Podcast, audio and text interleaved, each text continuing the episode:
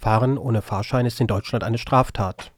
Und zwar seit 1935. Im Rahmen einer Ausweitung der Strafnormen, bei der auch Zitat das gesunde Volksempfinden in § 2 des Reichsstrafgesetzbuches eingeführt wurde, erklärte die Hitlerregierung auch das Fahren ohne Fahrschein zur Straftat. Zu bestrafen mit bis zu einem Jahr Gefängnis oder mit Geldstrafe. Dieser Strafrahmen gilt bis heute. Tausende Menschen landen Jahr für Jahr in den Gefängnissen, weil sie zu Geldstrafen verurteilt wurden, nachdem sie kein Bus oder Bahnticket gekauft hatten. Meist gar nicht das Geld hatten, ein solches Ticket zu kaufen. Aber dann, wenig überraschend, können sie diese Geldstrafe ebenso wenig bezahlen. Wie steht es um die Lebenslage der Betroffenen? Überwiegend sind sie arbeitslos, zu 87 Prozent. Ohne festen Wohnsitz sind 15 Prozent.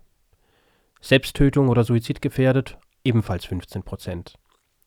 Niemand sollte in den Knast gehen müssen, weil es am Geld fürs Fahrticket gefehlt hat. Wer wegen, wie es heißt, Beförderungserschleichung vor Gericht zu einer Geldstrafe verurteilt wurde, diese aber nicht bezahlen kann, die oder der muss jedoch ins Gefängnis. Ersatzfreiheitsstrafe nennt sich das. Obwohl also ein Gericht gar keine Haftstrafe ausgesprochen hat, meint der Staat, Strafe muss Strafe sein und schickt dann die Menschen ersatzweise hinter Gittern. Wer beispielsweise zu 60 Tagessätzen von je 15 Euro verurteilt worden ist, also 900 Euro Geldstrafe zu zahlen hätte, diese dann aber nicht bezahlen kann, muss für eben 60 Tage ins Gefängnis. Der Freiheitsfonds, im Internet zu finden unter www.freiheitsfonds.de, hat es sich deshalb zur Aufgabe gemacht, die Geldstrafen von möglichst vielen dieser Betroffenen zu bezahlen. Nach eigenen Angaben wurde so schon über 800 Menschen freigekauft und es wurden 156 Haftjahre vermieden. Dafür brachte der Verein Spendenmittel von fast 800.000 Euro auf. Dem Staat hat er durch die Zahlung der Geldstrafen und das Vermeiden des Absitzens dieser Freiheitsstrafen rund 12 Millionen Euro an Haftkosten erspart.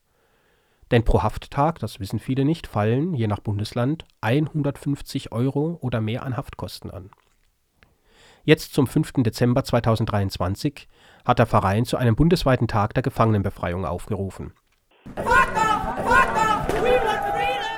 Bundesweit sollen gleichzeitig so viele Menschen wie möglich freigekauft werden, die wegen Fahren ohne Fahrscheins im Gefängnis sitzen, so der Freiheitsfonds.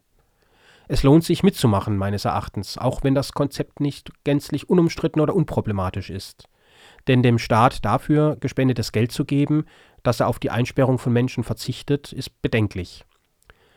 Zudem beschränkt sich der Freiheitsfonds ausschließlich auf jene, die im Knast sitzen, weil sie ohne gültiges Ticket gefahren sind. Jeder vermiedene Hafttag ist für die betroffene Person ein Tag in Freiheit. Dass die Bundesregierung sich noch immer nicht darauf verständigen konnte, die Ersatzfreiheitsstrafe komplett abzuschaffen, ist ein Skandal dass nach wie vor arme Menschen deswegen im Knast landen, weil sie sich das Ticket für Bus, Bahn oder Zug nicht leisten können, umso mehr